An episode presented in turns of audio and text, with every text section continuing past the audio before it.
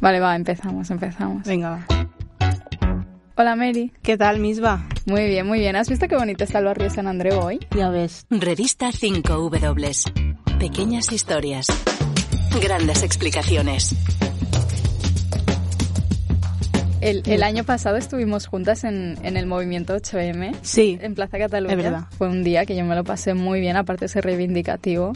Creo que nunca había hecho tanta reivindicación en un solo día, desde los gritos que, que pegamos.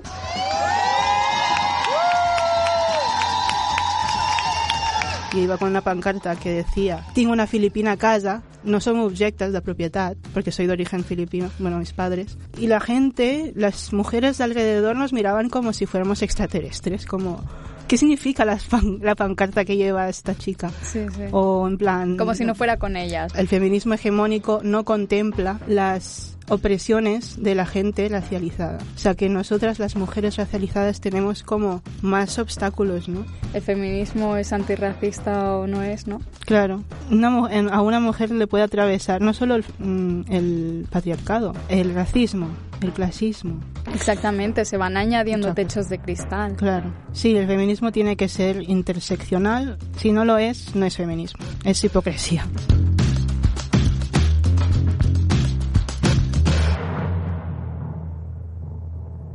Ellas son Misba y Mary Grace. Son dos jóvenes que viven en el Raval, en Barcelona, y ya lo habéis escuchado, empiezan fuerte. Las dos son de aquí y sus familias son de Pakistán y de Filipinas.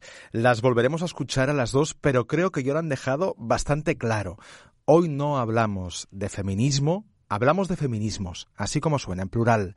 Soy Raúl Flores y hoy tengo un papel, digamos un poco más difícil de lo que es habitual. Soy un hombre preguntando y sobre todo escuchando sobre feminismos. Bienvenidos a las crónicas de larga distancia.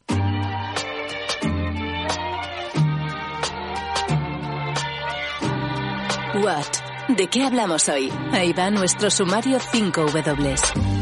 Los feminismos actuales son tan plurales y diversos que será difícil explicarlos todos en una hora.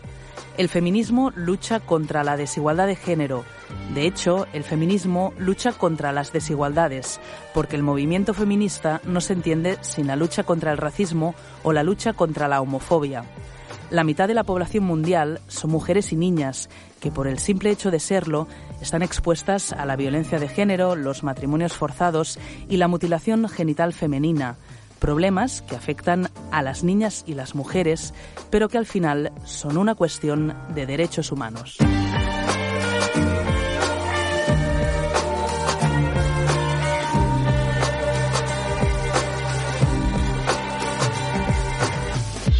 Alba Alfayeme, ¿qué tal? ¿Cómo estás? Hola, buenas tardes. Bienvenida a 5W. Ah, decían al principio del programa Misba y Mary Grace, no hay un único feminismo. Es en plural, son feminismos. ¿Estás de acuerdo? ¿Es así?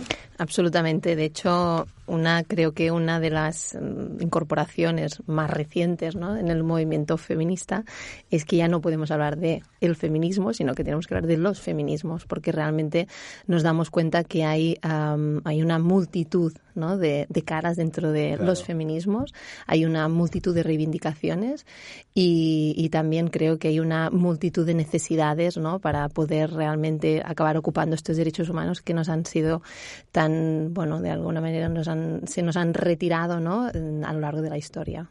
Pues hablamos de, de feminismos con Alba Alfayeme, ella es psicóloga, es especializada en violencia sexual y procesos de victimización en diferentes lugares del mundo como El Salvador, Brasil, India y Camboya. Coordina el primer proyecto europeo sobre el impacto psicológico del tráfico de seres humanos. Con ella, con Alba Alfayeme, abrimos la asamblea de 5W. Why? Para entender lo que pasa en el mundo. Asamblea 5W.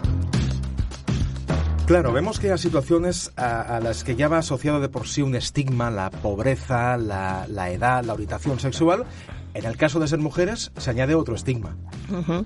Evidentemente, el hecho de, o sea, la- el hecho de nacer con un cuerpo de mujer y de identificarte como mujer implica que de alguna manera ya, ya sabes que partes de más atrás que, que los hombres que nacen con un cuerpo de hombre se identifican así.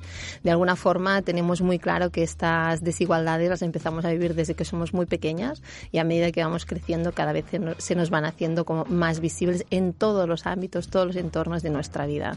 Desde el entorno familiar más próximo, desde el entorno académico, desde el entorno laboral, eh, entorno de amistades, en el espacio público, constantemente, ¿no? Nuestro sistema eh, que está cargado de estas desigualdades entre hombres y mujeres nos está repitiendo, nos está recordando que somos ciudadanas de segunda. ¿Y qué es lo que persiguen los, los feminismos? ¿Qué es lo que buscan, lo que pretenden, lo que el motivo de su lucha? Yo creo que es una cosa muy sencilla, que es ah, realmente poder ah, ocupar realmente estos derechos humanos que nos han sido de alguna forma pues recortados, nos han sido secuestrados y, y no tiene más, ah, más complejidad que eso, ¿no? ¿Y eso es universal? Porque decíamos, hay más de un feminismo, ¿esa misma demanda es universal?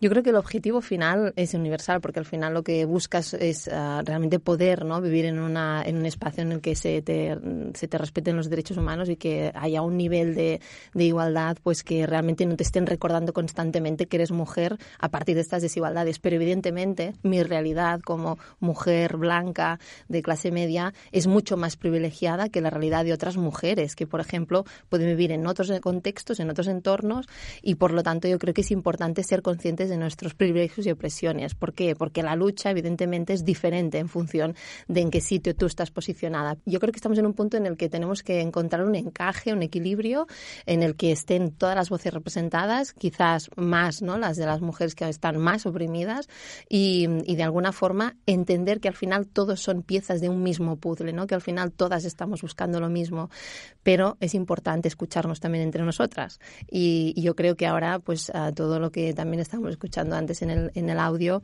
es muy importante dar voz ¿no? a esas mujeres que de alguna forma no han tenido voz Y históricamente. luego las volveremos a escuchar, ¿eh? A, Ujú. a Misba y a, y a Mary Grace. ¿A ti en particular, en qué te ha cambiado el feminismo? Bueno, para mí el feminismo ha sido como una forma, primero, de, de entender la vida, de entender muchas cosas que me habían pasado, porque yo creo que, ah, bueno, yo tengo el pack de ser psicóloga, que siempre lo digo, ¿no? Las personas que estemos en psicología, alguna cosa mm, Hombre, es está un- dando es una ventaja, ¿no? Para poder Bueno, ventaja o inconveniente, porque a veces dices, estudia psicología por algún motivo, ¿no? Y, y cuando esto además, ¿no? Intersecciona con el hecho de ser mujer, los feminismos es como que te ayudan a entender muchas cosas, te ayudan a, a quitarte de encima muchas mochilas de culpa, de responsabilidad, ah, ¿no? De, de- frente pues, a determinadas situaciones y, y yo creo que también es un, para mí, es un camino de lucha y es un camino de vida, es un camino de construir una realidad desde otro punto de vista. Ahora, yo creo que también es importante poner encima de la mesa que vivir desde el feminismo y en el feminismo am, es bastante duro. Es bastante ¿En qué duro. sentido? Bueno, porque constantemente ah, tú, ¿no? tú estás viviendo en un, en un sistema de valores que va absolutamente en contra de ti misma, porque constantemente no está pues como mm, golpeando nuestra, nuestra vida, nuestra li- libertad por el hecho de ser mujer. Tú sabes que hay otra forma de hacer las cosas ah, y vivir ¿no? desde estos feminismos, pero llevamos tan incrustado este machismo que en muchas ocasiones, ah, sin ser conscientes, estamos reproduciendo también actitudes y comportamientos machistas. ¿Y qué pasa? Que primero el feminismo te hace como despejo, te das cuenta ¿no? de cuánto machismo incrustado llevas tú y cuánto machismo has tenido que soportar en tu vida. Y además también en ocasiones te hace estar como cabreada con el mundo, ¿no? Diciendo, hostia, ¿cómo puede ser ¿no? que estemos sustentando una, un sistema que es tan agresivo con las mujeres y evidentemente con también otras, ah, otros colectivos, ¿no? Que también, bueno, colectivos es una palabra que no me gusta decir porque las mujeres somos el 51% de la población y nos hablan de colectivo, colectivo, ¿no? sí. Ah, pero es cierto que, que el feminismo, pues yo creo que trae unos valores que implican un cambio estructural ah, absoluto en nuestra, sociedad. Y claro, cuando te das cuenta que a veces estás como luchando constantemente contigo misma, ¿no? Para deconstruir todo este machismo que llevas incorporado y luchando también contra una sociedad que es que en cada rincón te encuentras estas muestras de machismo, es agotador. Pero también, ah, por otra parte, a mí al menos me carga de optimismo porque veo como un camino, ¿no? Si, eh, se pueden hacer las cosas de otra forma. Pues mira, ahora que hablas de, camino, en un mundo globalizado, lo que aparece un día en un lado rápidamente circula y se extiende. Y un ejemplo es justamente este camino. Patriarcado es un juez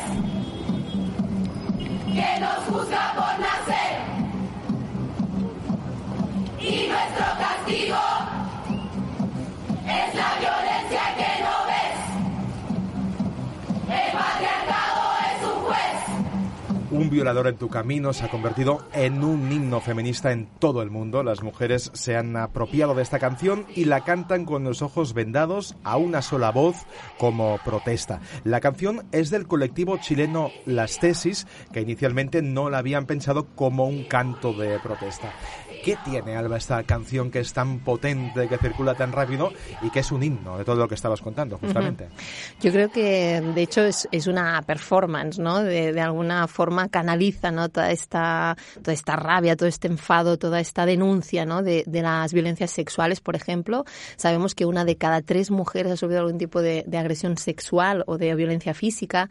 Sabemos que, además, um, las ratios son muy elevadas, ¿no? Uh, por lo que tiene que ver con la afectación en mujeres de esta violencia sexual, pero sabemos también que esta violencia sexual se ha mantenido y hoy en día también sigue en, en, tan buena forma porque hay todo un sistema, no hay todo este patriarcado que de alguna manera transversaliza todos los sistemas judicial, ¿no? todo el sistema legal, todo el, todos los sistemas que hemos construido y que ha permitido, ha sido de alguna forma como un paraguas que ha dado impunidad ¿no? a estos agresores. Y creo que la fuerza que da, yo creo que los feminismos lo que tienen es que de golpe ¿no? Uh, te sientes que estás como en una ola y hay como una fuerza, ¿no? Porque de hecho el patriarcado lo que nos uh, intenta enseñar es una sociedad anonimizada, una sociedad muy uh, individualista, ¿no? Y en cambio los feminismos dicen, no, no, vamos todas a uno y vamos realmente uh, y vamos todas a, chillar, ¿no? Todo lo que nos está pasando, porque no es solo contra el violador eres tú, también es el Estado, también es el sistema, ¿no? Las violaciones, las agresiones, al final son, yo creo que es la muestra, igual que los feminicidios, de la forma más extrema de este patriarcado, ¿no? Que, que nos agrede constantemente. Y esta, esta unión, esta, este proceso de sororidad que al final ¿no? también se refleja en Esa esta... palabra que hemos conocido también sí. muy recientemente. ¿eh? Sí, también este hermanamiento entre, entre sí. mujeres uh, creo que es una potencia brutal, ¿no? Y al final te das cuenta que en muchos municipios, poblaciones pequeñitas, poblaciones, ciudades grandes, que se reproduzca todo esto es la necesidad que tienen las mujeres. Yo creo de canalizar esto y para mí es como una, un gran acto de como arte terapia, ¿no? También de sacarlo, ¿no? Desde los feminismos y creo que es maravilloso. Claro, decíamos que, por ejemplo, este himno, esta performance es universal, nació en Chile y se ha extendido rápidamente mm. en muchísimos lugares del mundo. ¿El feminismo también es universal? Sí, los, eh, los feminismos. Los feminismos, sí. Me autocorrijo porque justamente es lo que decías, que son uh, visiones que vamos incorporando, que todo mm. también es progresivo. Claro, uh, los, uh, evidentemente son, son universales porque es que el patriarcado es universal y, y los feminismos lo único que buscan de, de alguna forma es destruir este patriarcado para construir una sociedad pues con derechos, mucho más igualitaria y, y de alguna forma hay todo de reivindicaciones um, de formas diferentes, um, evidentemente con reivindicaciones también diversas uh, en todos los sitios del mundo. Porque... ¿Qué acentos puede haber? ¿Pueden variar de un lugar a otro, por ejemplo? Claro, por ejemplo, yo que estoy muy especializada en temas de violencias, uh, las violencias que se dan en, en, nuestro entorno, por ejemplo, pues en, en, ocasiones son bastante diferentes que las violencias que podemos encontrar en otros entornos, ¿no? Yo, el entorno, por ejemplo, el nivel de, de como, dije, como diríamos, uh, de aceptación de determinadas uh, actitudes machistas también varía, ¿no? El nivel de uh, esto como de aceptación, realmente hay sociedades que están empezando a señalar conductas machistas y que están empezando a hacer, yo qué sé, por ejemplo, el tema de las leyes, ¿no? hay países en, en, los que las leyes desprotegen absolutamente a las mujeres. Las nuestras tampoco es que sean mucho mejor, no, pero... pero sí que es cierto que nosotros tenemos como unas leyes que en lo formal, en el papel al menos, parecen pues que tienen que dar mejor solución que no en otros mm, países en los que ni existen estas leyes, ¿no? Mirando otra vez a, hasta hacia nuestra realidad, al inicio del podcast escuchábamos a, a Misba y a Mary Grace, dos chicas de Barcelona jóvenes y racializadas. Misba y Mary nos alertaban del feminismo hegemónico, ponían el acento en los feminismos, en plural, y así es como ven ellas la incorporación de sus voces a la lucha feminista.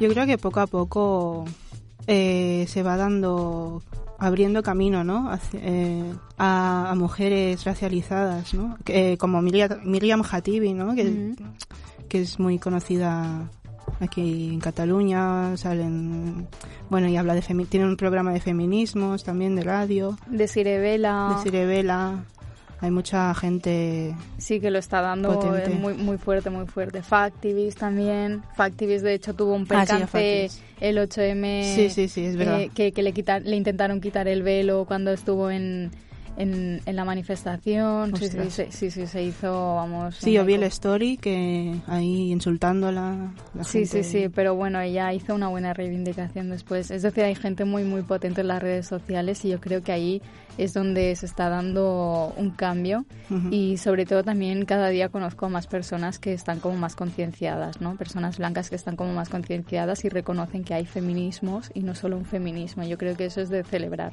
Aparte de toda la crítica que podamos hacer, que siempre hay cosas a mejorar, Ujú. yo creo que también está bien pues reconocerlo, las mejoras que se van haciendo y, y bueno, y seguir, ¿no? seguir luchando. Y sí. seguir luchando. Desde ¿quién más puede luchar por nosotras si no Si no nosotras? somos nosotras, claro.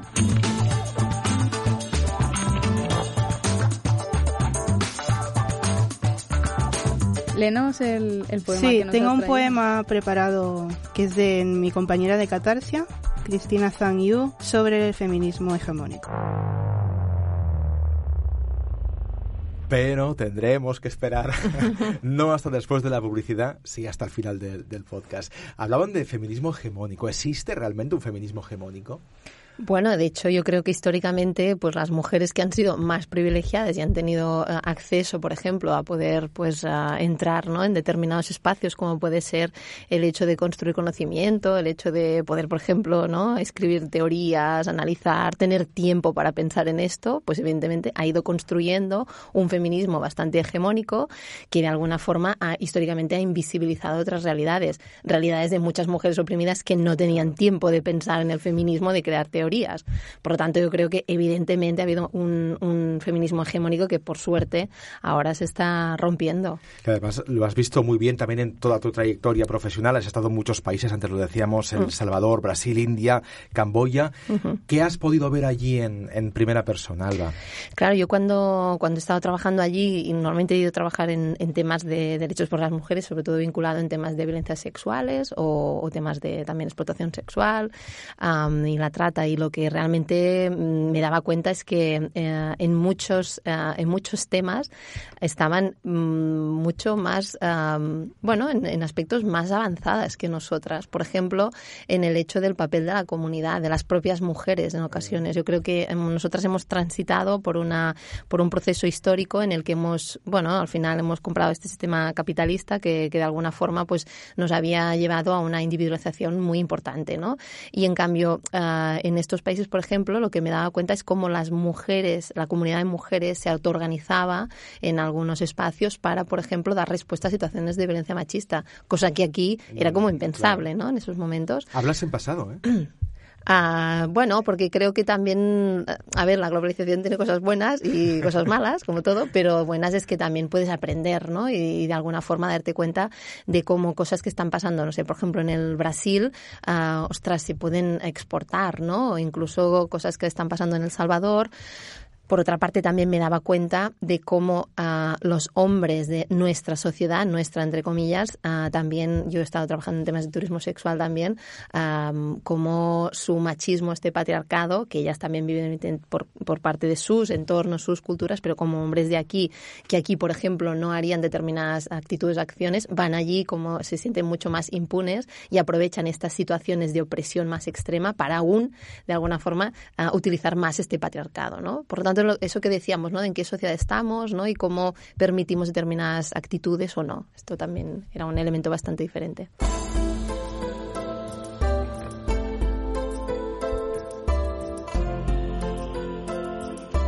Nuestra invitada de hoy, Alba Alfayema, es también la coordinadora del primer proyecto europeo sobre el impacto psicológico del tráfico de personas. De hecho, podríamos hablar de tráfico de mujeres con fines sexuales, porque la mayoría de ellas son mujeres y son niñas. Estos son algunos de los testimonios que recoge el corto documental Mujer 1, Mujer 2, Mujer 3 de la productora Kepo.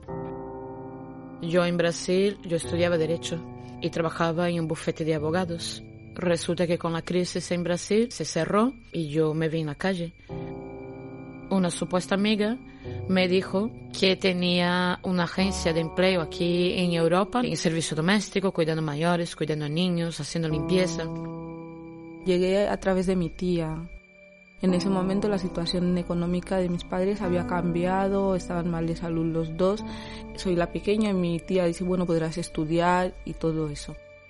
Nos vino a recibir una señora muy amable, muy educada. Y entonces un sábado nos encerró en la misma habitación y nos dijo, aquí no habéis venido a ningún trabajo doméstico. Aquí habéis venido a ejercer la prostitución. Y esa fue la situación en la que se encontraron. Alba es una de las mujeres que aparecen en, ese documental, como ya hay muchas. Hmm. De hecho, ah, este proyecto yo creo que mm, por primera vez se hizo a partir de fondos europeos una, un proyecto en el que nos centrábamos al, al, análisis y el estudio del proceso de las propias mujeres una vez habían sido ah, pues ah, tratadas ¿no? y explotadas sexualmente. Yo creo que es importantísimo ¿no? este tipo de, de proyectos, primero para desestigmatizar a muchas de estas mujeres, para romper todos estos mitos y prejuicios que hay alrededor de todas estas situaciones. Creo que también es muy importante pues mm, ponerlas en el centro y empezar a escuchar sus voces, lo que de alguna forma también ¿no? se reitera históricamente y desde los feminismos lo que tenemos que hacer es poner en el centro las mujeres que realmente todas todas nosotras por el hecho de ser mujeres hemos sufrido evidentemente a raíz de este patriarcado, pero yo no puedo hablar eh, por voz de las mujeres que han sido tratadas. Yo lo único que puedo es escucharlas y entender a partir de aquí cuáles son sus procesos para intentar que nuestro sistema se adapte a sus necesidades. ¿Y qué entendiste de escuchar, por ejemplo, casos o visiones, explicaciones como la que estábamos escuchando? Bueno, realmente te das cuenta que, que en la trata, por ejemplo, uno de los elementos que era más curioso cuando trabajábamos con ellas, el hecho de haber pedido ayuda, ¿no? Por ejemplo, aquí, eh, eh, en, en, nuestro país, que um, ellas nos decían, vosotras no, no nos habláis de derechos, nos habláis de una sociedad en la cual pues, tenemos acceso ¿no? a determinados servicios, etc. Dice, pero yo, por ejemplo, llevo tres años prostituyéndome en no sé qué calle, en no sé qué punto de carretera y nunca nadie ha parado a preguntarme nada. Como, como mucho, a veces pasan en coche, me pitan el claxon, se ríen de mí. O sea, de alguna forma es como la invisibilización más extrema, ¿no? Es la esclavitud del siglo XXI y además yo creo que también nos tiene que hacer de espejo para darnos cuenta, hay miles de mujeres en situación de explotación sexual en nuestro país y no pasa nada, ¿no? Yo creo que también es muy importante darnos cuenta de que si hay tantas mujeres, están trabajando 13, 14, 15 horas seguidas, están siendo agredidas por los proxenetas, pero también por los, por los clientes que van a pagar por sus servicios. Yo, por lo tanto, creo que tendríamos que plantearnos qué pasa ¿no? en nuestro país, porque una cosa es la prostitución voluntaria, la otra cosa es la explotación sexual. ¿Y hay alguien que se lo pregunte? Aparte mm. de ellas, evidentemente yo creo que aún falta bastante en nuestro país. O sea, aún no creo que es algo como lo que decíamos, como aceptado, es como lo que no queremos ver. De hecho, es invisible, nos Es absolutamente invisible y, yo creo, de hecho, algunos casos que hemos llevado, ¿no? Cuando ellas mismas te dicen es que yo si desaparezco nadie va a venir a buscarme porque es que, claro. Eso es duro, ¿eh? Claro, es, es eh, el estar, es la, eh, la, la, soledad más extrema, ¿no? De alguna forma, pues haber, Totalmente, claro, haber tenido el privilegio de, de, escucharlas y entender lo que han vivido, creo que, mm, que, que bueno, eh, tendría que hacernos reflexionar acerca, ¿no? Por ejemplo, lo que decíamos de los feminismos, ¿no? Porque es que realmente hay en unas, en unas capas de la sociedad sí que estamos luchando por unos derechos y se reconoce, pero hay otra realidad, toda otra capa que está mucho más invisibilizada de mujeres que son absolutamente objetos sexuales, que están siendo agredidas, que están siendo eh, invisibilizadas y que están siendo ah, absolutamente objetos residuales en nuestra sociedad. ¿Ellas denuncian la situación? Muy pocas denuncian la situación porque además también ah, tenemos unos procesos judiciales lamentables en el sentido de que mm, una mujer tiene que denunciar por ejemplo, una red criminal que tiene ah, operadores a nivel ah, ¿no? transnacional, que tiene amenazadas de muerte pues a sus familiares en su país de origen y que además ella sola en muchas ocasiones no conocen el país, no hablan incluso la, nuestra lengua, o sea, y plantarlas frente a un sistema judicial que además ah, las hace declarar no sé cuántas veces los sistemas de protección mm, ahora mismo realmente son procesos de revictimización y eso es un problema. De hecho, nuestro proyecto, la función que tenía era explicar que las mujeres de trata, las mujeres que han sido tratadas, ah, tenemos que construir otro sistema para que puedan ir a denunciar y no cargar en ellas solo todo el proceso judicial, porque bastante tienen en intentar sobrevivir de, sobrevivir de esta situación y por lo tanto tenemos que construir otros sistemas que estén mucho más adaptados a sus necesidades, porque no es lo mismo que ella haya sufrido una agresión y que tenga que transitar por un proceso judicial que lo haga yo, ¿no? Por eso en ese sentido creo que tenemos que exigir ah, que realmente ah, los procesos se adapten a las personas y no las personas nos adaptemos a los procesos judiciales. Ellas mismas cuentan de, de hecho en primera persona el temor de denunciar, de escapar de la situación que les ha tocado vivir. Mucha gente pregunta por qué no corre, si está libre, por qué no huye, por qué no va a la policía por ese miedo. Yo me sentía presa con cadenas mentales. Me decían, cuidadito, como digas algo, tenemos amigos en la policía, tenemos amigos dentro del hospital, te matamos, te picamos en trocitos y te tiramos al Guadalquivir. Y vamos a por tu familia. Claro, eh, ante esa situación, eh, a ver quién denuncia. Claro, por eso, eso es, la, es como la invisibilización más extrema, pero es curioso porque es la invisibilización más extrema, pero a la vez uh, muchas de ellas uh, están siendo explotadas sexualmente en la vía pública, en las calles, ¿no? O sea, sabemos que es un fenómeno que pasa en nuestras, ¿no? Eh, en nuestra sociedad, en nuestras calles, pero es como que afecta a las otras, ¿no? Dentro de los feminismos hay un concepto, ¿no? Que es la alteridad. La alteridad, um, cuando nace este concepto, es un concepto que nace dentro del patriarcado y diciendo lo que afecta a las demás, a las mujeres, a las otras, la alteridad, no es un problema importante. Y este tema, incluso dentro de los feminismos, también lo podríamos aplicar, ¿no? Tenemos que dar voz, tenemos que identificar, tenemos que de alguna manera representar esta realidad porque no pueden ser las otras, no pueden quedar ahí solas, porque realmente nos estamos dando cuenta que prácticamente ninguna decide ir a denunciar. Otra consecuencia de la desigualdad es la ablación o mutilación genital femenina. ¿Dónde se esconde la noticia? Viajamos a... 200 millones de mujeres y niñas han sufrido mutilación genital femenina, según datos de Naciones Unidas. Más de la mitad viven en tres países, Egipto, Etiopía e Indonesia, aunque su práctica se extiende, por desgracia, a muchísimos países del mundo. Alba, la mutilación genital femenina es otro ejemplo de esa desigualdad de, de género al extremo, además. Absolutamente. Es una forma además de, de, violencia sexual extrema con unas consecuencias terribles en la salud física y psicológica pues de estas niñas y de hecho es una, es una práctica terrible que además en muchas ocasiones también se vincula bastante con los matrimonios forzosos. Pues nos está escuchando Asha Ismail. Asha, ¿cómo estás? Muy bien, gracias. Asha, tú fuiste víctima de la mutilación genital en la cocina de tu propia casa. En superviviente, diría yo. No me gusta la palabra víctima. Sí, así es, en la cocina de mi abuela.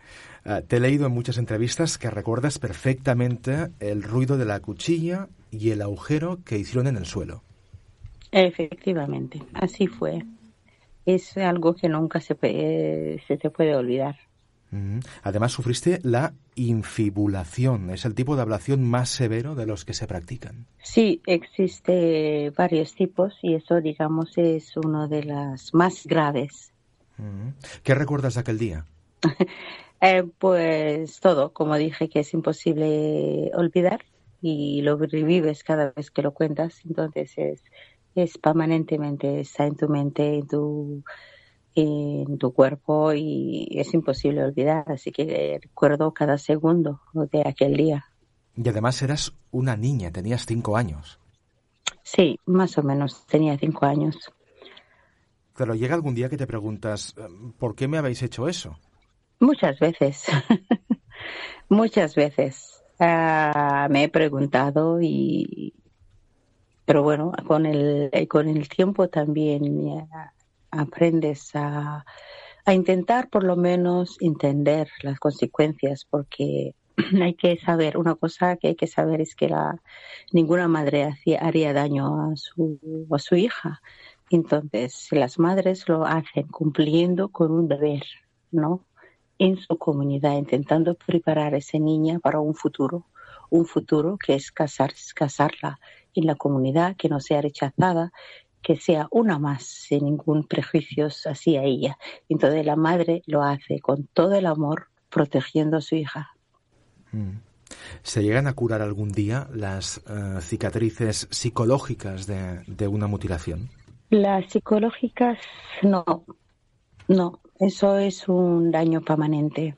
Eh, creo que todavía ni siquiera tenemos ningún tipo de ayuda psicológica que podamos decir que nos pueda ayudar a, a, a llevarlo, ¿no? A- o inten- intentar vivir con ello. Pero que sí que se está trabajando desde muchísimos sectores para, para poder que esas mujeres pues también in- in- aprendan a vivir con su situación. Mm. Ah, ¿Tú prefieres hablar siempre de mutilación genital femenina, no de ablación? ¿Por qué? Ah, bueno, se, se habla al nivel global de la mutilación genital femenina porque al principio había mucha confusión con, por ejemplo, circuncisión femenina y otros nombres que, les da, que le daba eso. Creo que surgió para diferenciar de la circuncisión masculina para no llamarlo lo mismo. Y segundo, pa- a nivel personal, yo creo que es la palabra que define correctamente eh, los daños. Mm. Asha, tú diriges actualmente la ONG Save a Girl, Save a Generation, Salva a una niña, salva a una generación. ¿Cómo se puede combatir la, la, la mutilación, Asha? A través del trabajo que se está haciendo, que lo estamos haciendo nosotras y lo están haciendo muchas más organizaciones. El trabajo de, de, de sensibilizar, trabajo de formación, el trabajo de intentar dar voz y poder a las propias mujeres sobre supervivientes de la mutilación genital femenina, porque ellos entienden lo que es su comunidad, su cultura, y desde dentro pueden cambiar esta realidad. Entonces, ese, ese, ese es el enfoque, no hay otra. No se puede cambiar absolutamente nada desde aquí, hay que trabajar desde el raíz del problema. Claro. ¿Tienen algo a ver, a- Asha, los matrimonios forzados con la mutilación genital femenina? Y no en todos los casos, pero en la mayoría sí, porque en el caso, por ejemplo, de mi comunidad, que practican la más grave del tipo de la mutilación genital femenina, es asegurar la virginidad de esa niña hasta el día de su boda, para así mismo conseguir un dote mayor para ella.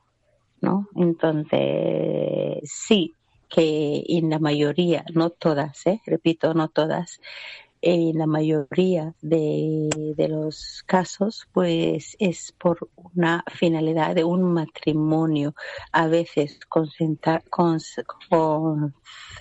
concertado y otras forzosas, forzosas. Mm. Tu familia es somalí, os trasladasteis a Kenia y actualmente vives en Madrid. Cuentas que cuando llegaste a España se veía la mutilación como algo muy lejano y tu trabajo fue contar que no, que en un mundo global la mutilación no es ajena. Efectivamente, efectivamente. Yo llegué a vivir a, a vivir aquí el 2001 y esto era algo que había salido creo que en los medios 96, 97, no no me acuerdo bien. Claro, era muy reciente en todo En- caso. Efectivamente, había era reciente, pero se trataba como algo muy lejano y ajeno. ¿Y ahora sigue igual o ha cambiado?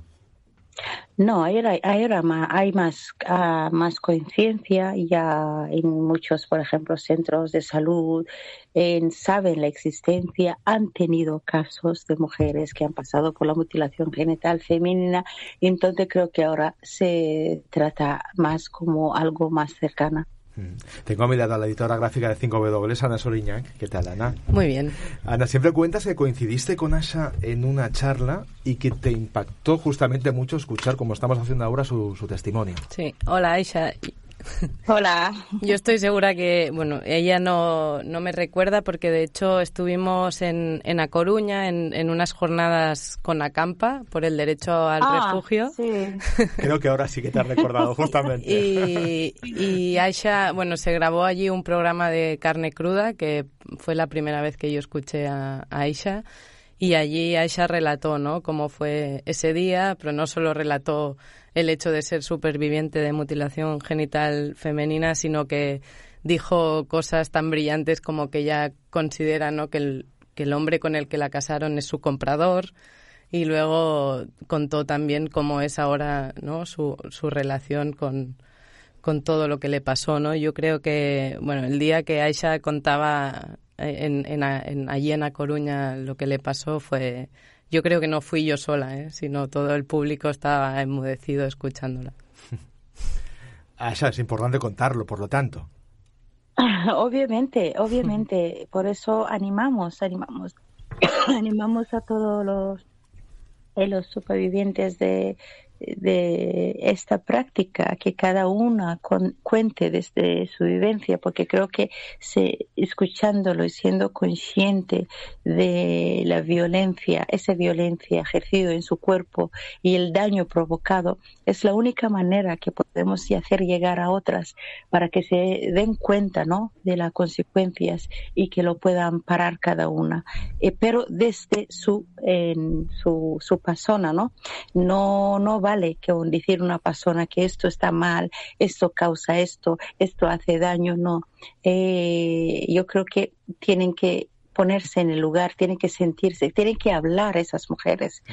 Y muchas veces nos equivocamos a la hora de comunicar las cosas, porque, por ejemplo, yo hablo de mi vivencia, hablo de mi vivencia y hablo de cómo, qué es lo que se, se, se puso para mí en, pasar por la mutilación genital femenina, pero a lo mejor no es igual para otra mujer, ¿no? A lo mejor ella ha tenido diferente experiencia, otras vivencias.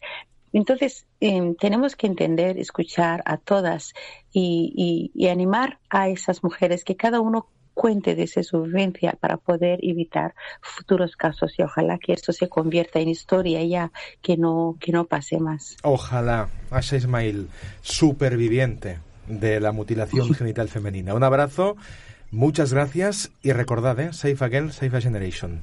Un placer. Gracias a vosotros. Gracias. Chao. Adiós.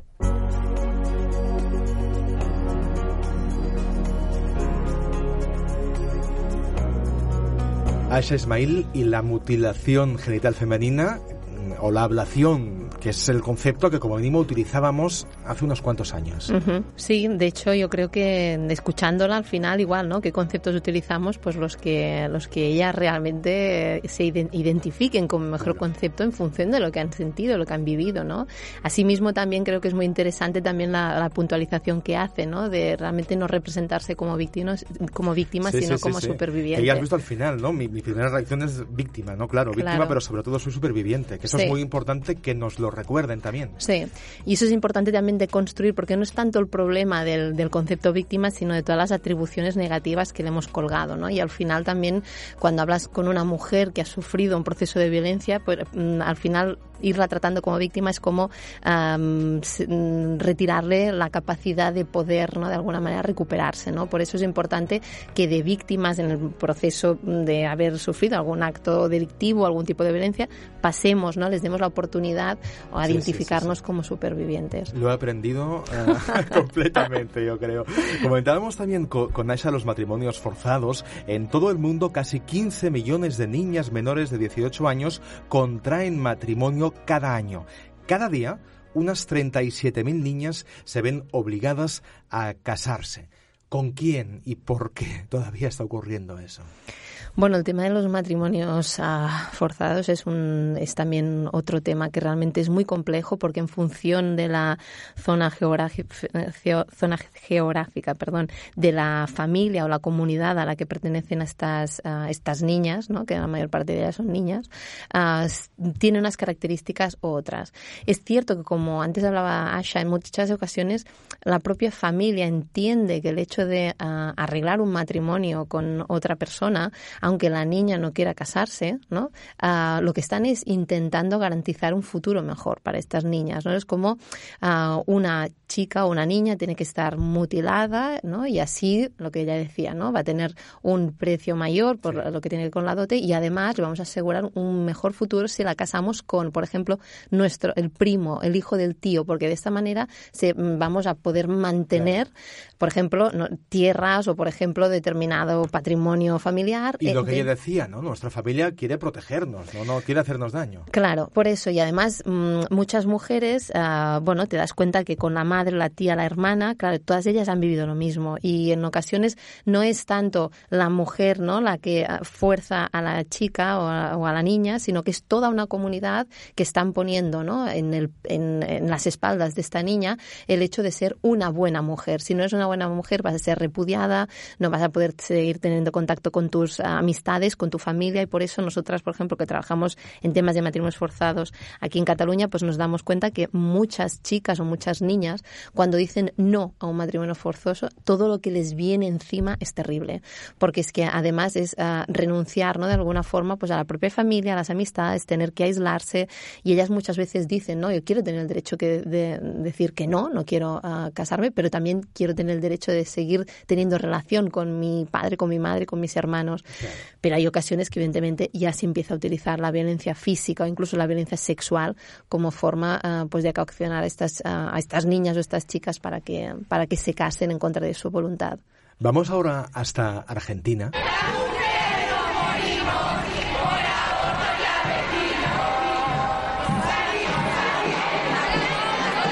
Esto que estamos escuchando eh, se llama pañuelazo. Es un día señalado en el calendario feminista, es el Día de Acción Verde por el derecho al aborto en Argentina. Por segundo año, este 19 de febrero pasado, centenares de miles de mujeres salieron a las calles con sus pañuelos verdes para pedir un aborto libre en un país donde abortar es todavía un delito. Ahora la esperanza es que el nuevo gobierno peronista de Alberto Fernández termine con la penalización del aborto, un asunto que está previsto que se debata justamente coincidiendo con el lanzamiento de, de este podcast. Actualmente, en América Latina solo se puede abortar libremente en Ciudad de México, en Uruguay, en las dos Guayanas y en Cuba. Esta es la situación todavía hoy, 2020. Ujú. El tema del aborto es un, es un drama porque también es una forma de secuestrar absolutamente la libertad de las mujeres y los derechos de las mujeres a poder decidir ¿no? sobre nuestros cuerpos y es una forma de violencia estructural, sistemática además am, y sistematizada también por muchos gobiernos, ¿no? que además cuando mm, en muchas ocasiones no llegan también ah, gobiernos más de ultraderecha, derechas, en ocasiones en las que se había, por ejemplo, permitido el aborto, uno de las, una de las primeras leyes que hacen de forma muy simbólica es, por ejemplo, derogar estas leyes. Y es una buena lección, por decirlo así, porque a veces aquellos derechos que creemos que ya son derechos conquistados, que estos derechos ya no se van a mover. No, no, no, no, no. Se pueden mover. Podemos ir hacia atrás también. Absolutamente, y esto es muy habitual, sobre todo en el caso de las mujeres, porque aún como hay toda esta concepción al final ah, de que nos dan unos derechos, también nos los pueden quitar, ¿no? Y es como sigue siendo el patriarcado el que te ofrece unos derechos temporalmente, pero quizá en función de quién partido esté gobernando te los va a quitar. Eso otra vez, ¿no? Como si nos pertenecieran a Claro, vosotras. claro, claro. Por eso es una de las reivindicaciones de los feminismos es los derechos humanos son derechos de las mujeres, ¿no? Sí, porque en definitiva estamos hablando de derechos humanos. ¿eh? Absolutamente. Ablación, matrimonio, aborto. Absolutamente. Por eso yo creo que el tema del aborto es eh, realmente eso, es, es dramático y, y bueno, y aquí también tenemos ah, problemas importantes, ¿no? Evidentemente no al mismo nivel, pero yo creo que el tema del aborto siempre es un tema que además se vincula mucho con un tema de ideología, ¿no? Y, y- y, por ejemplo, esto es un problema ah, absoluto, ¿no? Porque tendríamos que arrancar todos estos derechos de las mujeres de los debates ideológicos. Esto es, es lo que decíamos, son derechos humanos, no hay nada que debatir. En el estudio continúa y está escuchando y tomando notas Ana Soriñac. Who. ¿Quiénes son los protagonistas? Las voces que no se oyen. Ana, hola de nuevo. Hola. Estás aquí sentada en el estudio del podcast de 5W porque hoy nos quieres contar la historia de Zora Amiriar. ¿Quién es Zora? Exacto. Y os quiero contar la historia de Zora Miriar porque ella, su vida ha estado marcado sobre todo por eh, el, la- el hecho de reivindicar el derecho a la educación, ¿no? Hemos hablado de violaciones, Sí, abortos. sí, Que es otro de esos derechos básicos, ¿eh? universales que ahora comentabas también, ¿eh, Hmm. Alba? Y quería pues poner en, en relevancia la lucha de Zora, ¿no? Ella es una mujer de Afganistán, la conocí en, en Lesbos. Eh, ella tiene 32 años, llegó a, a la isla eh, en diciembre de 2018 Y bueno, recordemos un poco, ¿no? Para situar Lesbos, hicimos una crónica en enero en 5W.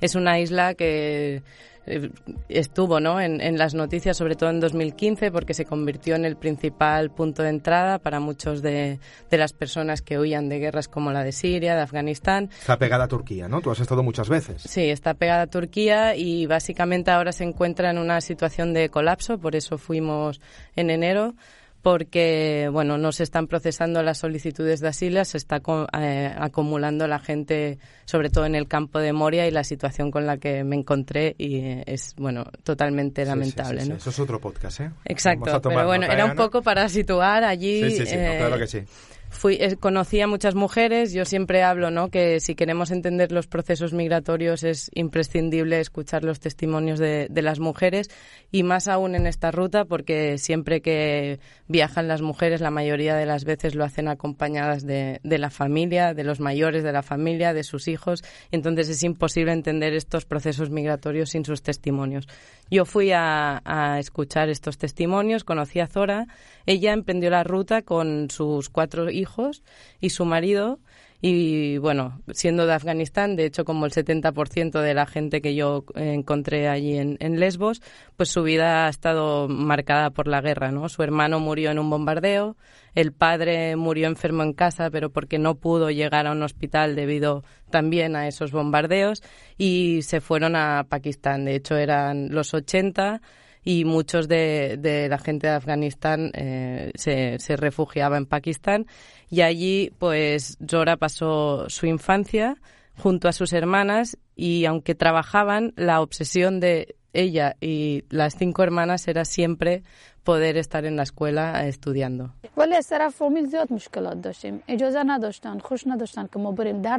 La familia no lo veía bien y no aprobaban que estudiáramos, solo por el hecho de ser mujer. Como además mi madre era pastún, no lo aprobaba y no le gustaba. El colegio no es para que vayan las niñas, decía. Especialmente había muchas diferencias entre nuestros padres. Mi padre tenía muchas hijas, somos cinco hermanas cinco hijas dan muchos problemas. Y le decían, estas chicas no tienen futuro. ¿Qué dices? Las casaré y cumplirán con su deber como esposas mientras sean jóvenes, contestaba. Pero no valíamos mucho. El que quisiéramos estudiar lo hacía todo más difícil. Teníamos muchas dificultades, sufríamos muchas ofensas. Nos maltrataban, no tanto físicamente, pero sí psicológica y moralmente. Y la familia nos lo tenía prohibido. Nos decían que no fuéramos a la escuela, pero nosotras íbamos siempre que podíamos. Nos decían que no fuéramos a la escuela. Exacto, pero aún así Zora eh, nunca dejó de estudiar y trabajaba, cuidaba de la casa. El problema fue que, como ya eh, hablabais antes, ¿no? que con 15 años la obligaron a casarse entonces eh, se vio obligada, no solo por el hecho de casarse, sino por la sociedad que la rodeaba a, dejar la escuela, pero ella insistió mucho, su marido se dio cuenta de que si no, la perdía y la dejaron, la dejaron asistir a la escuela. Aún así, eh, las presiones familiares hicieron que Zora y su marido decidieron volver de Pakistán a Afganistán otra vez, eh, recordemos que, bueno, en la época de Karzai hay muchos afganos, hay mucha gente que estaba refugiada en Pakistán volvía a Afganistán, pero la guerra volvió a Afganistán y por lo tanto Zora otra vez se vio envuelta por la guerra y obligada a huir. Nosotros también fuimos víctimas. Un día hubo un incendio mientras estábamos ausentes. Era muy grande y nuestros hijos corrieron hacia nosotros y nos avisaron. Y entonces vimos que nuestra casa ardía. Me di cuenta de que volvía a estar como cuando era niña. Nos habíamos quedado sin nada, estábamos heridos y agotados. No me importaba lo que llevaba encima o lo que me quedara, así que nos fuimos. Cuando nos íbamos sucedió algo. Había mucha gente, incluso mis hijos. Mis hijos resultaron heridos. El gobierno era muy cruel. Cada día estábamos más hartos. Decidimos marcharnos.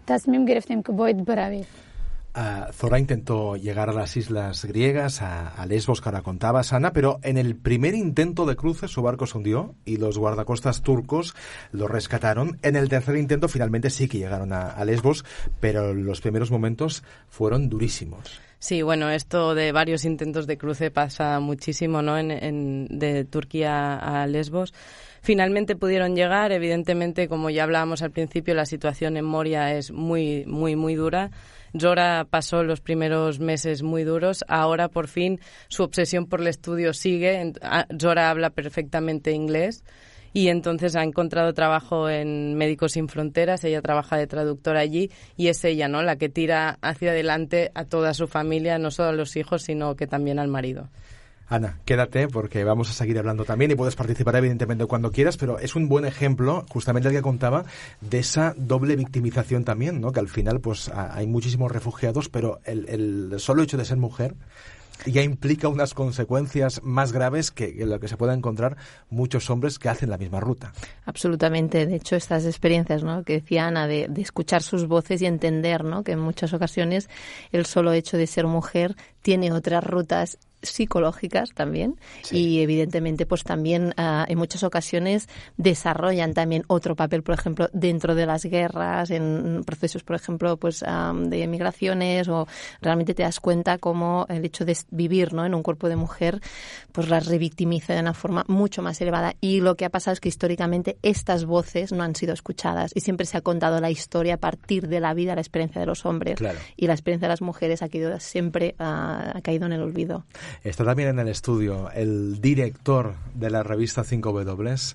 Bienvenido a 5W, Agus Morales. ¿Qué tal, Raúl? Bienvenido ¿Cómo me gusta anticiparme? Bienvenido ¿no? a 5W, Raúl. Ya has visto que por las redes sociales todo el mundo eh, repite esa frase. Hombre, la dices en cada podcast, ¿cómo no va a quedar la frase? Bueno, hay que insistir. Aprovecho que está aquí Agus, vamos a dar ahora, en, en breve, de, de, del componente de género, de, de, las mujeres que han ido apareciendo en las historias de 5W, pero aprovechando que estás Agus, Ana, Alba, uh, vamos a escuchar un momento una voz. Eh, fui seguramente la primera mujer reportera de calle radiofónica cuando llegaron las primeras unidades móviles de Radio España a Radio Nacional de España en Barcelona, ¿no? Micrófono en mano. Tampoco era nada femenino el ámbito de la información internacional que, bueno, pues es lo que yo quería hacer y quise hacer siempre desde el principio. Agus ya levanta la mano. ¿Quién es? Te queremos, eh, Rosa María Calaf. Te queremos, te queremos. Rosa María Calaf, ¿cómo un estás? Mito, un mito. Rosa ¿Cómo estáis? ¿Cómo estás? Un placer escucharte. Pues un placer estar con vosotros. Decías, Realmente. No era cosa de, de mujeres. Ahora esa frase es, uh, o parece, rarísima. Sí, ahora iba a decir más bien parece, ¿eh? sí. porque no te creas, porque hay una cuestión de número, es decir, que es obvio que somos muchísimas más, eh, pero, pero no es una cuestión de, de, ocupar posiblemente, como me parece que he oído al final que comentabais, el, el, ni el relato ni, ni el lugar eh, que, que, corresponde a las mujeres en, en la historia, ¿no? Mm. Y efectivamente éramos, eh, bueno, claro, cuando yo empecé en, en radio, pues no, no eran, había periodistas, por supuesto, mujeres, pero no, no reporteras y, y desde luego en televisión, pues en internacional, etcétera, hemos nada, dos o tres, mm. o sea que muy pocas. Y en coberturas internacionales, pues es verdad que obviamente pues de americanas etcétera había más pero desde luego nosotras pues no. Y siempre era primero un número ya digo muy muy exiguo y tenías pues doble lucha no es decir el, el, el problema no era solo cubrir eh, en fin estar en el lugar sino llegar a ir porque el, el, tema está en que no se estaba nada claro que pensaran que una mujer podía estar en esos lugares, como decían ellos, ¿no? No son lugares, lugares para mujeres. Eh, Rosa María Calaf es la Calaf, todos la conocéis. When. ¿Cuándo cambia la historia? Es, diría yo, y creo que no me voy a equivocar, la corresponsal más longeva de televisión española. Fue corresponsal en la Unión Soviética, la Europa del Este, Asia Pacífico, América del Sur, Nueva York, Roma o Pekín. Y empezaste, ahora lo decías, ¿eh? en los años 80 como, como corresponsal. ¿Qué ha ido cambiando durante esas uh, tres décadas de, de, corresponsalías? ¿Qué diferencias has ido notando, Rosa María, en, en, eh, bueno, eh, en tu trabajo? Y también sí, como bueno, viajera, ¿eh? Porque has estado en 180 claro. países, ¿eh? Que no es poco, ¿eh? Sí, sí, 183 ya. 83, sí. que los tres son sí, sí, porque sigo, ¿eh? Porque sí. sigo, sigo. Eh, pero bueno, no, la verdad que, claro, hay, hay dos aspectos, ¿no? Que ha ido cambiando, obviamente, como esbozábamos un poco hace un momento, eh, la, la, cantidad de, de, mujeres, que ahora llegamos a ser muchas veces, eh, pues más mujeres que hombres, desde luego en las redacciones, sin ninguna duda, en las facultades, etcétera. Pero, mm, sin embargo, pues, pues ya digo, la, calidad, no del trabajo, sino la calidad de lo que se nos eh, permite hacer, pues muchas veces, de los espacios que se nos permite ocupar, pues ha, mejorado, pero no lo suficiente. Pero también es que ha ido mucho al hilo de cómo ha cambiado las coberturas informativas. O sea, que eso afecta por igual a, hombres y a mujeres, pero como siempre, pues eh, a las mujeres nos afecta más. O sea, porque todas los, las trayectorias en todas las profesiones que se consideran masculinas, que son casi todas, eh, pues son mucho más difíciles. Yo recuerdo que siempre, por ejemplo, Ana Polikovskaya, que seguramente recordaréis que era la compañera rusa que era especialista en Chechenia y que asesinaron En, Moscú, eh, bueno, pues ella decía siempre, no decía, es que a mí me dejaron ir a Chechenia porque era la única persona de la redacción que no bebía. O sea, y, entonces, pues bueno, pensaron que, en fin, que eso podía ser. Es decir, que casi nunca hay una valoración eh, de la calidad del trabajo. Claro, nadie pensó, puedes ir tú porque tú lo vas a hacer mejor que otro. Exactamente. Entonces tenías que estar, y has tenido que estar, y sigue siendo igual, eh, pues demostrando permanentemente que tu capacidad está ahí, es decir, porque la capacidad pues no se te supone.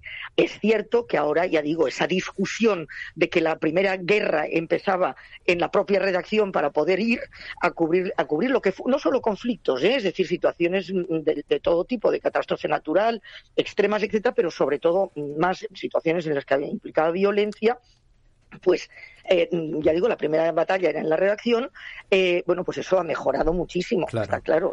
Pero sí que hay todavía, eh, y, por ejemplo Ana Suriña, que te está escuchando, tiene un ejemplo clarísimo que es el WordPress Photo, solo un 15% no llega, creo, al 15%, ¿eh? denominadas son mujeres. No, no, sí, sí, sí, exactamente, por eso te digo, los premios es, es evidentísimo el hecho de que, bueno, pues no se premian mujeres, no se, no se presentan las empresas muchísimas veces, pues no presentan, no presentan mujeres, eh, y eso, pues ya te digo, sigue perpetuándose. Ha mejorado, pero, pero, pero muy, muy, muy lentamente y, desde luego bastante de forma descorazonadora. Y además, en este momento, eh, hay un serio retroceso, creo yo, ¿no? Porque además, al, hilo de la inseguridad que está haciendo que efectivamente cada vez haya menos periodistas eh, cubriendo en el lugar, es decir, sobre el terreno, eh, pues cuando eso está ocurriendo con los hombres, pues con las mujeres más. Y entonces con las mujeres se en fin, ha habido declaraciones incluso de organizaciones eh, serias y tal diciendo, bueno, es que ah, no tendrían quizá que ir a esos lugares. Claro, es terrible, eso no se puede aceptar porque lo que nos ha costado llegar a estar en esos lugares, pues no se puede, lo que se tiene que, que, lo que se tiene que insistir es evidentemente en, las responsabilidades de, aquellos que, bueno pues que, atacan a los periodistas en general y que además pues eh, utilizan a las mujeres como decíais también hace un momento sexualizan todos estos ataques y, y obviamente a las mujeres como me decía recuerdo una vez una activista en América latina, decía los hombres eh, les matan por lo que hacen, a las mujeres nos matan por lo que somos, ¿no? Ah, pues. eh, entonces esta es un poco, es un poco la, realidad. Hay aquí unas cuantas manos levantadas, sé que creo que te quieren preguntar cosas. ¿Quién empieza? Rosa María, ¿qué tal? Eh, soy Agus. ¿Cómo estás? Hola, Agus, ¿qué tal? Muy bien, encantada. Muy bien, oye, nada, que lo primero, muchas gracias por enseñarnos que periodismo es una carrera de fondo, por todo tu trabajo, eres un referente para, para yo creo que para para todo el colectivo periodístico, no solo para la revista, evidentemente. Y te quería preguntar sobre, en concreto, sobre el ámbito de periodismo de guerra, que está muy masculinizado. ¿Cuál es tu opinión sobre su, su evolución? Sí, pues bueno, yo siempre digo, déjame que aclare primero, el llamado, que, yo no me, que yo no me considero eh, corresponsal de guerra, porque yo he estado en guerras, pero porque me han tocado porque estaban en mi, en mi zona. Es decir, que yo no me he especializado en cobertura de, de, guerras ni de, ni de conflictos, y lo digo porque evidentemente pues hay compañeros y compañeras que, que sí. ¿no? Pero me han tocado, evidentemente, a lo largo de los años, pues muchos, ¿no? Eh, entonces, para empezar, la visión que se tenía del periodista y se, tiene del periodista sobre el terreno ha variado completamente. Hace muchísimos años, cuando yo empecé, el periodista y la periodista no éramos objetivo. Es decir, se- al contrario, más bien, eh, bueno, pues se te veía como un observador, en fin, una persona que estaba ahí, pero cierta neutralidad, intentando pues mm, ser imparcial, eh, etcétera, ¿no? Y no iban a por ti. Después ya se pasó a que fueras un poco objeto de mm, un poco de deseo, ¿no? En el sentido de que, eh, bueno, la propaganda, hacerse, hacerse con que tú estés de su bando y no del otro, pero luego además de eso, pues era, teníamos un precio, empezaron los secuestros, eh, entonces pues se pagaba más por un periodista que por un ciudadano, un cooperante, un ciudadano, por supuesto un ciudadano local, ¿no? O, o por un periodista local, o sea, por los periodistas extranjeros. En eso creo que tenemos una mucha culpa los propios periodistas en el, y el periodismo en general, vamos, los medios periodísticos, de mm, hacer tanto ruido, ¿no? Cuando le pasa algo eh, a un periodista extranjero eh, que está allí, en fin, pues haciendo su trabajo, eh, pues convirtiéndolo en héroe, haciendo. Entonces pareció, evidentemente, que el precio, es decir, que salía más rentable para aquel que quería llamar la atención, pues utilizar el, el- el ataque a los periodistas. Por tanto, dejamos de, empezamos a ser objetivos. Y luego ya se ha pasado a que eh, se trata de que no vayamos, ¿no? Y de que no estemos, porque evidentemente, pues los ojos y los testigos ajenos, eh, pues mejor que no estén. Y eso pasa en todos los lados. ¿eh? O sea, que no me estoy refiriendo solo, eh, pues bueno, a lo, lo que podríamos pensar ahora, pues pensamos en Siria, pues el, en fin, Irak, etcétera, pues el terrorismo. No, no, no. O sea, como sabemos, pues no nos olvidemos de, de Couso, de su asesinato Claro. y de y la, en fin, esa, ese ataque al Hotel Palestina. Es decir, que somos ahora claramente, fuimos objetivo de, de comercio y ahora ya mm, hemos pasado a ser un objetivo de destrucción para que no se vaya. ¿eh? Y entonces los medios, en lugar de no aceptar eh, la información eh, que llega, por supuesto, sin contrastar, enviada por todo tipo, como sabemos, pues en fin, a través de las redes, etcétera, ¿no? Y, y- y por mm, diseñada y, hecha eh, por los propios contendientes, por tanto, sin ningún tipo de objetividad, pues utilizan esos materiales que son gratis porque les llegan por las redes y las ponen, ¿no? Y, entonces, bueno, pues todo eso que está haciendo, pues que el, el valor que tenía el periodista sobre el lugar se haya desvirtuado completamente y realmente pues es una profesión de riesgo, lo ha sido siempre, pero es que ahora ya es como, como ir al matadero, ¿no? Porque, porque realmente Sí, no tienes sí, sí, ningún tipo de, de- de garantía. Ah, oye, no me puedo estar antes de despedirte de preguntarte por Estados Unidos. Ah, ¿Se parecen de algo los Estados Unidos de Trump actuales, respecto a las mujeres, eh, hablo? De los de Reagan, por ejemplo, que coincidía con la época en que tú estabas allí. Bueno, a ver, no, y te diré un ejemplo muy, muy, muy rápido, pero también te, te- te- a- digo antes, eh, para situar, que todo lo que está pasando ahora eh, empezó en la época Reagan. ¿eh? Por eso, es por eso te pregunto, que- porque parece que- algo muy nuevo y quizá no lo es tanto. Trump es un, un alumno aventajado de Reagan. Reagan lo, lo que era era tenía un carisma particular y era un bueno pues un visionario y él creía que iba a salvar el mundo y tal. Eh, eh, Trump es un cínico, o sea, y realmente pues no tiene el menor interés de salvar nada, ¿no? Eh, pero y Reagan pues fue muy utilizado, Trump también. Pero una cosa que, mm, por ejemplo, con el tema mujer es muy evidente es el tratamiento informativo de la cobertura de mujeres en, eh, para la- los altos cargos de la política. Es decir, en la, la campaña, por ejemplo, de Geraldine Ferraro, que fue la primera mujer en los 80, que la cubrí yo, eh, para que iba para vicepresidenta, fue muchísimo menos eh, sexista y machista que la de Sarah Palin, que fue tremendamente eh, más, más, eh, sexista, y que la de que la de la de Clinton, de, de Hillary Clinton, que fue tremendamente sexista. Sí, sí, es decir, que hemos ido absolutamente para atrás. O sea que en, en el, en el tema, ya digo, de, de- es un ejemplo muy ilustrativo, ¿no? Si tú analizas las, las campañas de las tres mujeres que han sido, ya digo, que han luchado por vicepresidencias o presidencias, o sea, eh, se ve una, una diferencia de trato informativo absoluta. Rosa María Calaf, qué placer escucharte y, y cómo aprendemos siempre que te escuchamos. Un placer. Pues nada, y un- a mí un- me reconforta muchísimo eh, ver cinco dobles dobles y a y a todos vosotros y todos los que colaboran ahí, porque vamos, sois claramente los que vais a, en todo caso, salvar el periodismo. ¿eh? Y con ellos, lógicamente, las libertades y las de y la democracia. porque Qué responsabilidad. Se- seguimos tus pasos a muchísima distancia. Un beso, Rosa María. Hasta la Un próxima. abrazo. Hasta luego. Gracias. Y justamente en Estados Unidos, So Me Too started not as a hashtag, it started as a campaign. ella es Tarana Burke, es la fundadora del Me Too. Es un hashtag que se utilizó eh, en Twitter hace sobre todo un par de años, aunque nació la campaña mucho antes, y que ha tenido resultados muy visibles, Alba. Absolutamente. El, el Me Too que de alguna forma se acaba también aquí traduciendo y, y a partir de la periodista Cristina Fallarás lanzando el hashtag del cuéntalo, ¿no? que un poco pues tienen la, la misma idea. Lo que creo que construyen es como un espacio de seguridad para las mujeres donde poder explicar lo que las historias de violencia que habíamos ah, sufrido, ¿no? Y de alguna forma te das cuenta que lo que a ti te había pasado no te ha pasado a ti únicamente, sino que me ha pasado a mí, a ella, a la otra, a la otra. Y esto hace como estos hilos de sororidad que de golpe es como que deconstruyen la culpa, que ha sido la culpa, ha sido el elemento que nos ha silenciado históricamente, ¿no? Y el hecho del Me Too o el Cuéntalo yo creo que ha construido este espacio eh, en el que nos hemos sentido pues am, que nadie nos iba a juzgar y que podíamos explicar lo que, lo que habíamos vivido porque ah, todas de alguna forma habíamos transitado por ahí y podíamos entendernos, ¿no? Yo creo que ha sido un punto de inflexión y así se ve también, ¿eh? Por ejemplo, en el tema de la recogida de denuncias, ha sido un punto de inflexión de que las mujeres han empezado a explicar sus historias no porque no quisiéramos antes, sino porque no teníamos este espacio. Y la pregunta del millón. ¿Y los hombres qué podemos y qué debemos hacer? Buf.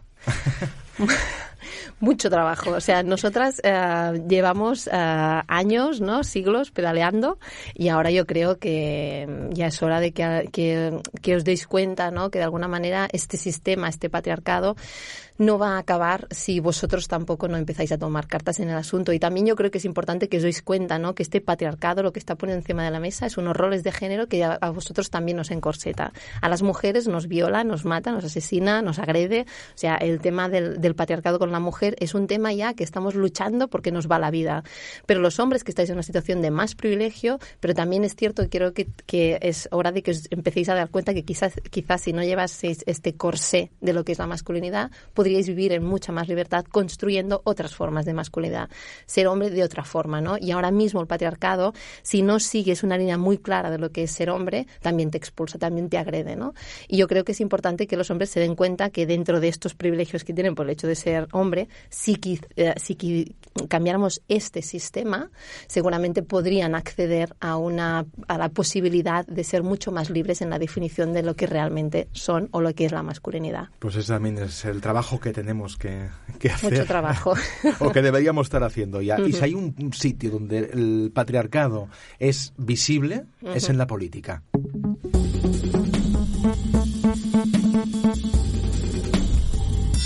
Y digo que es visible porque es una esfera en la que los hombres nos agarramos fuerte al poder y no queremos soltarlo. Vamos viendo mujeres jefas de Estado, de gobierno, pero muy lejos de esa paridad deseada. Como que en la radio no os podemos enseñar gráficos, hemos pensado que una buena manera, y una manera muy gráfica, de enseñar esta paridad es esto que vais a escuchar. Son 10 voces. Fijaos en cuántas de estas 10 voces son de mandatarios hombres y cuántas de mandatarias mujeres. Tonight, we are leaving the European Union. Liberté, égalité, fraternité. And we will make America great again. Prometo, por mi conciencia y honor, cumplir fielmente con las obligaciones del cargo de presidente del Gobierno. É uma falácia dizer que a Amazônia é patrimônio da humanidade. Но мы можем и должны сделать все, чтобы Россия uspешно развивалась. Più in generale dobbiamo lavorare a una manovra economica che si preannuncia, diciamolo francamente, complessa. ¡Que viva México! La Constitución y las leyes de Colombia. und in einer festen Entschlossenheit, der Welt des Hasses der Terroristen unsere Mitmenschlichkeit und unseren Zusammenhalt entgegenzusetzen. Pues queda claro, ¿no? De cada 10 jefes de Estado y de gobierno, solo 1,2 son mujeres, son los últimos datos de Naciones Unidas. Esto es, en cifras absolutas, de los 193 países que se sientan en la Asamblea General de la ONU, solo 13 están liderados por mujeres. Ah, claro, las cifras son ah, completamente dispares. Hay una desproporción muy lejos de esa paridad tan deseada. Absolutamente. El patriarcado, que con su hermano de sangre, el capitalismo, ah, le va de coña, le va perfecto situar a los hombres en el centro de poder. ¿Por qué? Porque no van a cambiar el sistema. Es lo que hace que perduren estas, de alguna forma, estas ratios, ¿no? Y yo creo que, claro, la propuesta que hacen los feminismos, por ejemplo, desde el ecofeminismo, desde construir una sociedad en la que, de alguna forma, ¿no? Destruyamos este, este mm, patriarcado, pero también esta forma capitalista de funcionar y de tener el poder a través de mercantilizar las vidas, ¿no? Y, todo el espacio ah, de, de, nuestra, bueno, de esto de nuestras vidas. Ah, yo creo que realmente hasta que esto no cambie, esto no cambiará. De hecho, a nivel político lo que también vemos es que muchas mujeres que llegan también a ejercer determinados poderes a veces incluso reproducen actitudes, ¿no? Mm, bastante machistas atadas a este patriarcado. Y por eso yo creo que también es importante, ¿no? Que aprendamos a construir, ¿no? Por ejemplo, una política incorporando la perspectiva de género. Pero es que esto no es nada fácil, no es incorporar mujeres en los sitios, es repensarlo todo, es repensar cómo vivimos, es repensar las ciudades, es repensar cómo nos movemos, es repensar cómo nos relacionamos, ¿no? De una vez por todas, de una vez por todas empezar a poner la vida en el centro y a partir de aquí empezar a construir una sociedad desde otro punto de vista. Pues eso es mucho trabajo. ¿eh? Muchísimo. Porque son 23, yo decía 13, no, no, son 23. ¿eh? Las, las mujeres que se sienten en la ONU, 193 son los países. Nos queda una W, el How. How, la voz del socio.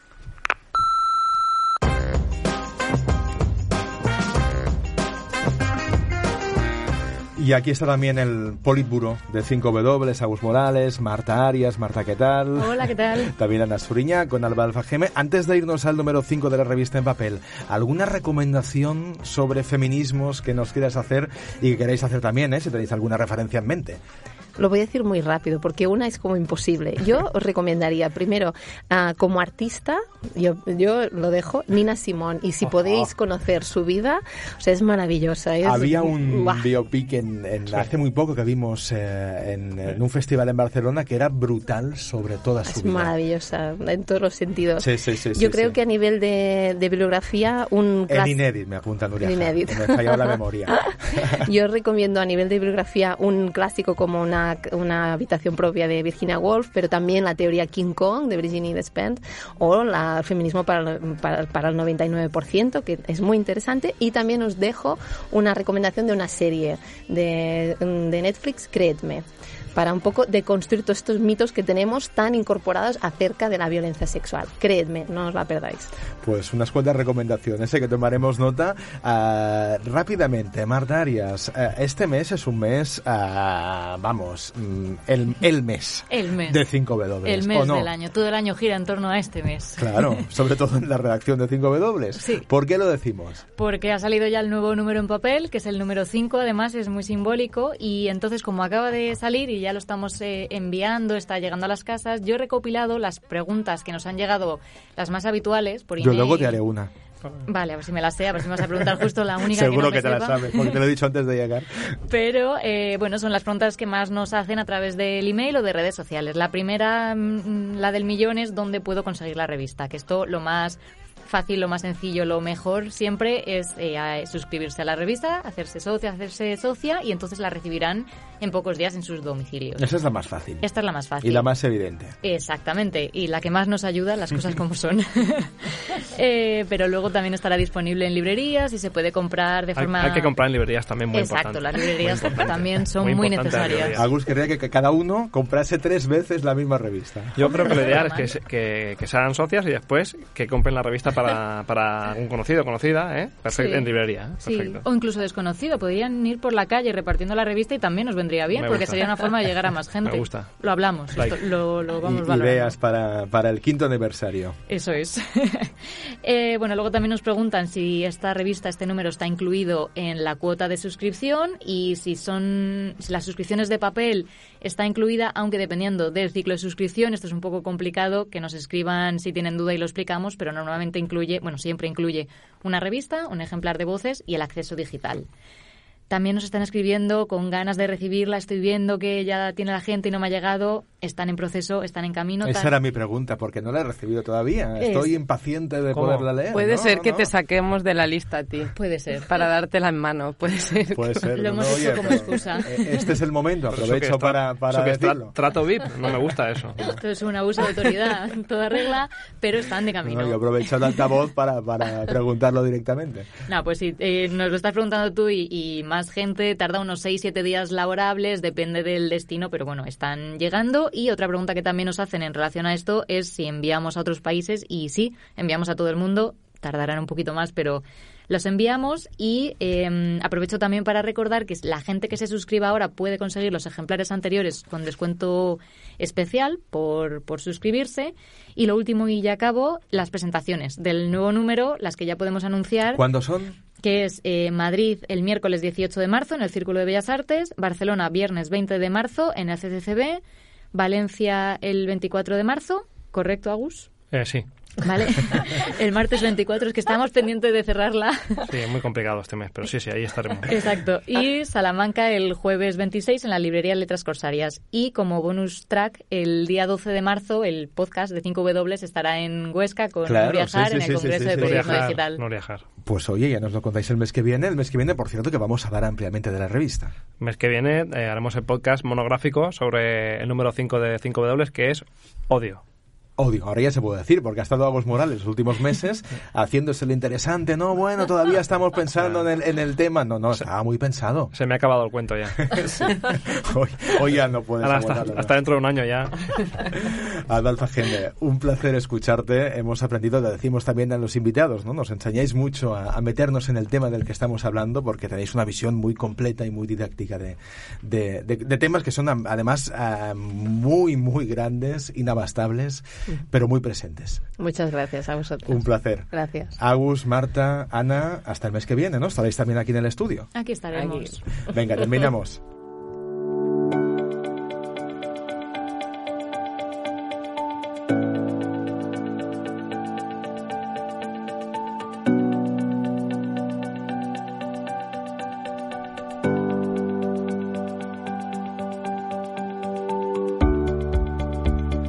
Hoy terminamos con una de las voces con la que empezábamos el podcast, con la de Mary Grace, catalana racializada y una de las impulsoras del colectivo Catarsia. Es un grupo de jóvenes descendientes de asiáticos que viven ahora mismo en Barcelona.